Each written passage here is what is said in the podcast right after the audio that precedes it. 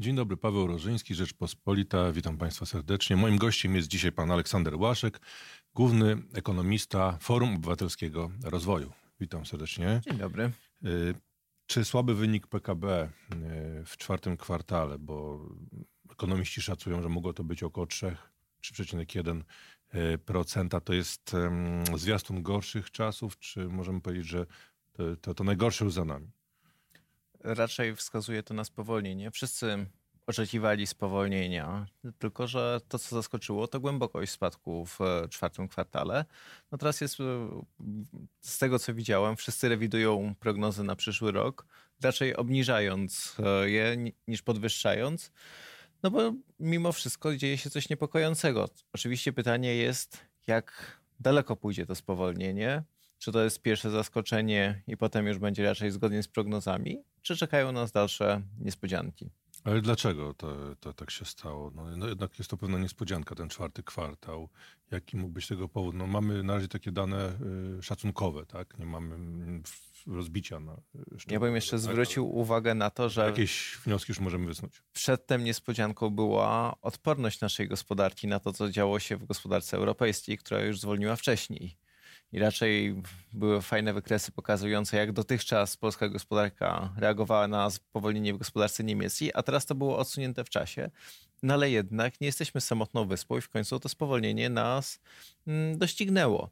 To, na co, co jest jakąś niespodzianką i co zwraca uwagę, to najpewniej słabsza konsumpcja, pomimo pakietów stymulacyjnych. Ale to tak samo tak naprawdę pokazuje, ograniczoną moc rządu w pobudzaniu konsumpcji przez nowe transfery, obniżki podatków w momencie, kiedy podstawy gospodarki są coraz słabsze i obawy konsumentów coraz większe, że takie proste dosypywanie pieniędzy nie zawsze się sprawdza. Czy ta konsumpcja już raczej nie będzie nas tak ciągnąć jak do tej pory? Tych nabojów w magazynku rząd już nie ma, tak? Żeby pobudzać gospodarkę. Rząd oczywiście może próbować dalej się zadłużać, tylko to jest coraz bardziej niebezpieczne, szczególnie w momencie, kiedy w tle mamy coraz silniejsze bariery strukturalne. Dotychczas no, ma, liczba osób w wieku produkcyjnym maleje już od kilku lat, ale to było maskowane przez coraz szybszy napływ Ukraińców, który spowalniał.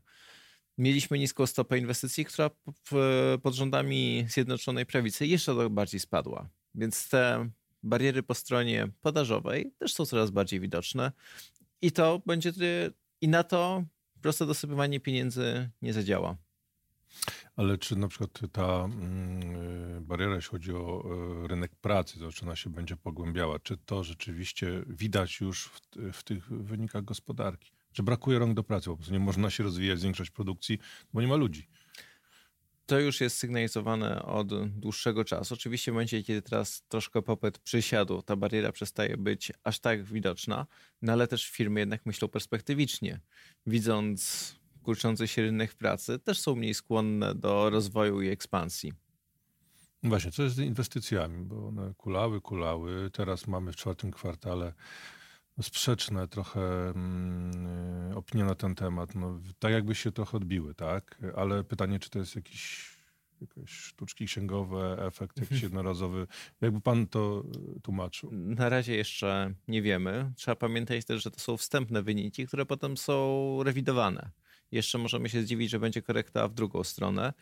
To mogą być e, na przykład wydatki MONU, które są księgowane jako inwestycje na koniec roku, mm, zaksięgowano o zakupie jakiegoś sprzętu. Mogą być inne rzeczy. No, na razie jeszcze są różne spekulacje, ale poczekajmy na twarde dane. Mhm, czyli, mm, czyli czekamy z tym. Ale jaki jest właściwie ta, y, powód tych słabszych inwestycji? Właściwie od, od kilku lat jest z nimi słabo. Zwłaszcza mówię tutaj o tych inwestycjach prywatnych firm. No, taką praprzyczyną problemów jest przede wszystkim niestabilność regulacyjna. Mm, ostre działania w mm, systemie podatkowym. Też w tyle mamy spory o niezależność sądów. To wszystko sprawia, że to otoczenie biznesowe jest coraz bardziej niepewne. No więc jeżeli sytuacja jest niepewna, no to przedsiębiorcy się wstrzymują z inwestycjami. To najlepiej widać, że to są czynniki specyficzne dla Polski, jak porównamy dynamikę inwestycji prywatnych w Polsce z krajami Unii Europejskiej czy krajami regionu. Właśnie, takie Węgry, Czechy, czy, czy to rzeczywiście tutaj? Tak, znaczy po 2015 roku generalnie w Unii Europejskiej stopa inwestycji prywatnych poszła do góry, a my poszliśmy w drugą stronę. Pomimo zapewnień rządu o wspieraniu inwestycji i pobudzaniu inwestycji, a tak naprawdę rząd skupił się na pobudzaniu konsumpcji.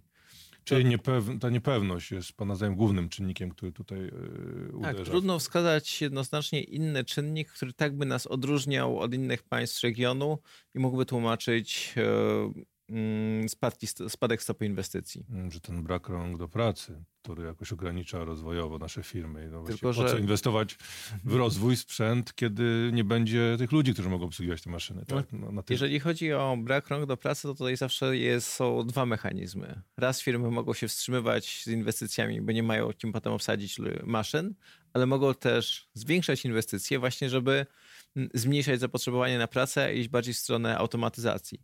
Tylko znowu ten brak rąk do pracy nie jest tak bardzo specyficzny dla Polski. Inne kraje naszego regionu też się starzeją. Oczywiście każdy w innym tempie i te procesy wyglądają trochę inaczej. No ale skala spadku inwestycji prywatnych zdecydowanie nas negatywnie odróżniała. No właśnie, a mm, jeżeli popatrzymy na zagrożenia, które y, stoją przed nami i y, przed polską gospodarką, mamy na pewno tą niepewność, która jest, ciągłe zmiany przepisów i zapowiedzi, czasami nie zmiany, ale same zapowiedzi, tak? Tu później rząd się wycofuje i mamy to po prostu y, nagminnie. Jakie jeszcze są czynniki ryzyka naszej gospodarki w najbliższym czasie? No oczywiście zawsze, mimo wszystko największym zagrożeniem wstrząsu jest sytuacja na świecie. No, jesteśmy bardzo otwartą gospodarką, biorąc pod uwagę naszą wielkość. I teoretycznie większość y, analiz wskazuje, że dno spowolnienia było w, zeszłym roku w światowej gospodarce i teraz raczej będzie odbicie. Niemiecka gospodarka najpewniej troszkę już zaczęła przyspieszać, ale ten wzrost na świecie cały czas jest niepewny. No i konflikt amerykańsko-chiński, handlowy troszkę no wydaje się, że, jest, tak, że przy... ale cały czas e, się tli. Mamy... Giełdy dalej na bardzo wysokim poziomie i jakoś tam rosną sobie i biją kolejne rekordy w Stanach. No i to jest wręcz niepokojące, jak to jest oderwane od wzrostu realnej gospodarki. No i w końcu też mamy teraz koronawirus, który może okazać się nie tak dużym zagrożeniem jak e, poprzednie pandemie. No SARS na przykład. To... Tak, znaczy właśnie SARS pomimo, pomimo dużych obaw nie miał tak dużego wpływu na gospodarkę. E, pomimo, że najpewniej był bardziej jadowitym wirusem od e, no to może, może teraz też e, po prostu tak, tak, tak będzie, jakoś ta choroba zostanie zwalczona albo... Tylko znowu wchodzimy tutaj w ten okre, obszar niepewności. Najpewniej tak będzie, ale nie wiemy. Nie wiemy, jak bardzo dotkliwa będzie ta pandemia. No i to, co je, na pewno jest w stronę większego ryzyka, to że Chiny teraz odgrywają znacznie większą rolę w światowej gospodarce. W czasie SARS-u to było około 4% światowego PKB, teraz to już jest e, kilkanaście procent światowego PKB. No tak, teraz może dojść e, do pewnego rodzaju odcięcia Chin na wielu polach, bo przecież e, no, będą się bali menedżerowie różnych firm jeździć do Chin, robić interesy. Może dojść do jakichś problemów w handlu jednak. No. Już nawet w samych Panika Chinach jest. gospodarka to bardzo odczuwa. Chiny mm, izolują, izolują obszar, gdzie pojawił się wirus, ta prowincja ma prawie 60 milionów ludzi i odpowiada za 4,5% chińskiego PKB. No to wyłączenie takiego obszaru to tak jakby Polskę, e, Czechy, Słowację i pewnie jeszcze kilka krajów wyłączyć z obiegu gospodarczego. No oczywiście tutaj mamy trochę wyższe PKB, więc nie jest to aż tak dokładne porównanie, ale pokazuje skalę problemu. No i poza tym poza samym wirusem bardzo ważne są reakcje ludzi. Sam strach i obawy mogą mieć jeszcze większe skutki no tak, bo niż sama są, izolacja. Nie są ogromnym konsumentem w tej chwili. Dokładnie. Dóbr i na przykład niemieckich samochodów, w których są nasze części. Może Tylko przestaną kupować. W, w tym momencie najbardziej w Chinach cierpi turystyka, gastronomia. No mają w tym momencie obchody Nowego Roku, które normalnie są czasem bardzo zwiększonej konsumpcji. Dziś mi mignęła informacja, że kina w tym okresie wyrabiają prawie 10% przychodów. Bo to jest właśnie ten czas, kiedy świętują, konsumują. No i teraz to ludzie boją się siadać obok siebie. Tak. I właśnie czy handel, czy usługi bardzo cierpią, a gospodarka chińska w ciągu tych kilkunastu lat bardzo przesunęła się w stronę usług. No więc e, zresztą to oczywiście się przeniesie także na inne firmy. No i w efekcie może też dotknąć inne państwa. No i oczywiście jest ten moment, wątek dużo bardziej przemysłowy łańcuchów dostaw, że zaburzenia w chińskich fabrykach też będą odczuwalne dla firm, które korzystają z... To są już, są już takie, pojawiają się pierwsze takie prognozy, które mówią, że jest bardzo możliwe, że w pierwszym kwartale Chiny odnotują spadek PKB. Że może dojść do takiej sytuacji. I to, to, jest, to jest oczywiście szokujące. Tak, tylko znowu to jest właśnie możliwość. I tak. wchodzimy w ten temat niepewności, że rozstrzał prognoz e, robi się dużo większy. Normalnie mamy jakiś konsensus, że w miarę widzimy kierunek, a w momencie, kiedy są tak nieprzewidywalne zjawiska, jedni mówią, że będzie spadało, inni będą mówią, że będzie rosło. Ale u nas, y, mam wrażenie, y, w rządzie panują bardzo optymistyczne nastroje. Znaczy jakby y, biznes raczej jest nastawiony ostrożnie bardzo, tak? To widać po inwestycjach. Ale rząd chyba nie. No teraz mamy, e, dalej mówi się o CPK-u, o rozwoju, jest przejęcie Kondora niemieckiego przez LOT, jest państwową firmą. E, I jakby tak nie, jakby się nic nie działo generalnie. No niestety nie jest to optymizm oparty o twarde dane, a raczej hmm, iluzje. Szczególnie jeżeli mówimy o spółkach państwowych, no warto spojrzeć jak spadła ich kapitalizacja w ciągu ostatnich pięciu lat co obecnie spółki Skarbu Państwa są warte o kilkadziesiąt miliardów złotych mniej niż były mm, w momencie, kiedy Andrzej Duda został wybrany na prezydenta. Natomiast e, w rządzie nie wszyscy są tak optymistyczni. Jak spojrzymy na Ministerstwo Finansów, to widać jak między projektem budżetu z września, a z projektem z budżetu z grudnia obniżono prognozowane wykonanie dochodów w 2019 roku. Szczególnie to widać na abacie. Nie mamy jeszcze danych za sam grudzień, ale do listopada no już było widać, ta, że ta dynamika nie jest tak imponująca i widać tutaj spowolnienie. Jeżeli teraz to połączymy... No ale to może uszczelnianie, o którym się tyle mówi, dalej będzie dawało jakieś profity. Tylko uszczelnianie jest dużo łatwiejsze, jak gospodarka rośnie. Y, podatki, w szczególności VAT, zachowują się nieliniowo. W momencie, kiedy gospodarka szybko rośnie, to wpływy z VAT-u rosną jeszcze szybciej, a jak spowalnia, to wpływy mogą spowalniać jeszcze silniej. Więc tak naprawdę spowolnienie będzie momentem, kiedy zweryfikujemy, ile w tych dodatkowych wpływach było faktycznego, trwałego uszczelnienia, a ile to był efekt po prostu bardzo dobrej koniunktury i szybkiego wzrostu konsumpcji. Mhm. Pogorszenie się wyników budżetu czym może skutkować? Coraz trudniej będzie finansować obietnice wyborcze. No i wrócimy do maratonu nowych danin. Oczywiście nie będziemy tego nazywać podatkami, tylko to będą daniny, opłaty, inne szumnie brzmiące nazwy, no ale, ale cel będzie jeden, zebrać więcej pieniędzy. No ale tutaj teraz, teraz mówi się o podatku od cukru, od tych małpek, e, no to już są podatki. No. Tak, znaczy to są podatki i akurat, i, które jeszcze dodatkowo pogłębiają chaos naszych finansów publicznych, czy w szczególności podatków.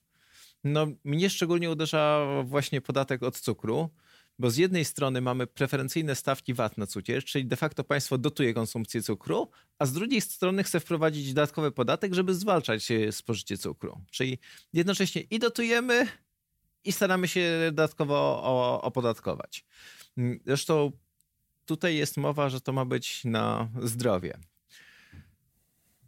No tak. Widać, że w momencie, kiedy wzrost spowalnia, e, ta kołdra budżetowa robi się coraz krótsza. E, sposób, w jaki podniesiono wydatki na zdrowie, był taki, że rośnie procent PKB, jaki przeznaczamy na zdrowie, ale w wyliczeniach używamy PKB sprzed dwóch lat. Więc jeżeli PKB nam szybko rósł, to rósł nam mianownik i ten wzrost licznika był na tyle mały, że w stosunku do nie PKB sprzed, zeszłe, sprzed dwóch lat, ale do bieżącego PKB, te wydatki na zdrowie tak bardzo nie rosły. W momencie, kiedy PKB nam zwolniło, no to ten wzrost zaczyna być coraz e, szybszy i coraz bardziej odczuwalny. A na to przestrzeni w budżecie nie ma, no więc trzeba szukać dodatkowych pieniędzy, na przykład w takich podatkach. Ale teraz są bardzo mocno rozbudzone rzeczywiście apetyty Polaków, bo cały czas słyszą, że jest dobrze, jest dobrze, jest bardzo dobrze. I, e, no i też słyszymy kolejne, kolejne roszczenia. Tak? Wiele grup społecznych jest niezadowolonych, ale mm, przez związkowcy domagają się emerytur stażowych. Tak? Mieliśmy teraz kolejne wystąpienia pana związkowca, pana Dudy i, i, i, jakby próby zachęcenia do tego prezydenta, żeby to poparł. Tak? Mhm. Dwie uwagi. Po pierwsze, te nastroje już nie są tak dobre. Znaczy, cały czas nastroje konsumentów są dobre, ale już nie są rekordowo dobre i tendencja jest w stronę lekkiego pogorszenia. Po drugie, no, emerytury stażowe to jest kolejny element demontażu naszego systemu emerytalnego. Niestety, no, fundamentalnym błędem było obniżenie wieku emerytalnego. Na papierze ZUS nie bankrutuje, czy deficyt tam nie, nie rośnie drastycznie, tylko dzięki temu, że przeciętna emerytura spada. Mamy coraz więcej emerytów, ale nie wydajemy więcej na emerytury, bo przeciętna wartość świadczenia spada. Tyle tylko, że to jest politycznie coraz trudniejsze. Już w 2031 roku, czyli za trzy wybory odtąd, 30, 40% Polaków będzie w wieku emerytalnym bądź przedemerytalnym. Więc pomysły na różne 13, 14, 15 emerytury, emerytury bez podatków będą coraz popularniejsze. No jednocześnie, jeżeli chcemy więcej wydawać na emerytury, no to trzeba zabrać z innych celów albo podnieść podatki dla pracujących. Mm, emerytury stażowe też w zależności od formy i mm, dokładniejszych warunków zwiększą te wydatki na emerytury. Będzie to sprawiały, że więcej osób będzie na emeryturach, mniej osób będzie pracujących. Czyli ta kurcząca się grupa pracujących będzie musiała utrzymać coraz większą liczbę jak emerytów. To, jak to wytrzyma budżet oczywiście? Pytanie na razie bez, bez odpowiedzi. Bardzo dziękuję za, za rozmowę. Moim gościem pan Aleksander Łaszek, główny ekonomista Forum Obywatelskiego Rozwoju. Dziękuję.